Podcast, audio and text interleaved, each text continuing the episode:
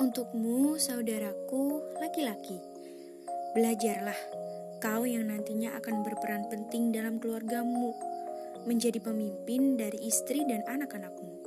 Bagaimana bisa kau akan mengajak mereka ke surga jika kau tidak mempersiapkan apa-apa? Jangan terlalu banyak bermain game online.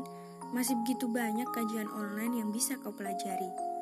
Tak perlu kau mengirim pesan ke sana kemari kepada yang bukan mahrammu karena mengirim doa untuk saudara kita di luar sana yang membutuhkan support dan doa darimu jauh lebih banyak. Bagaimana mungkin kau menginginkan ia yang menjaga aura dengan sempurna, sedang kau lupa menjaga pandanganmu dengan yang bukan mahrammu? Tuduhkan pandangan, ingatlah bahwa ia adalah cermin dari dirimu sendiri.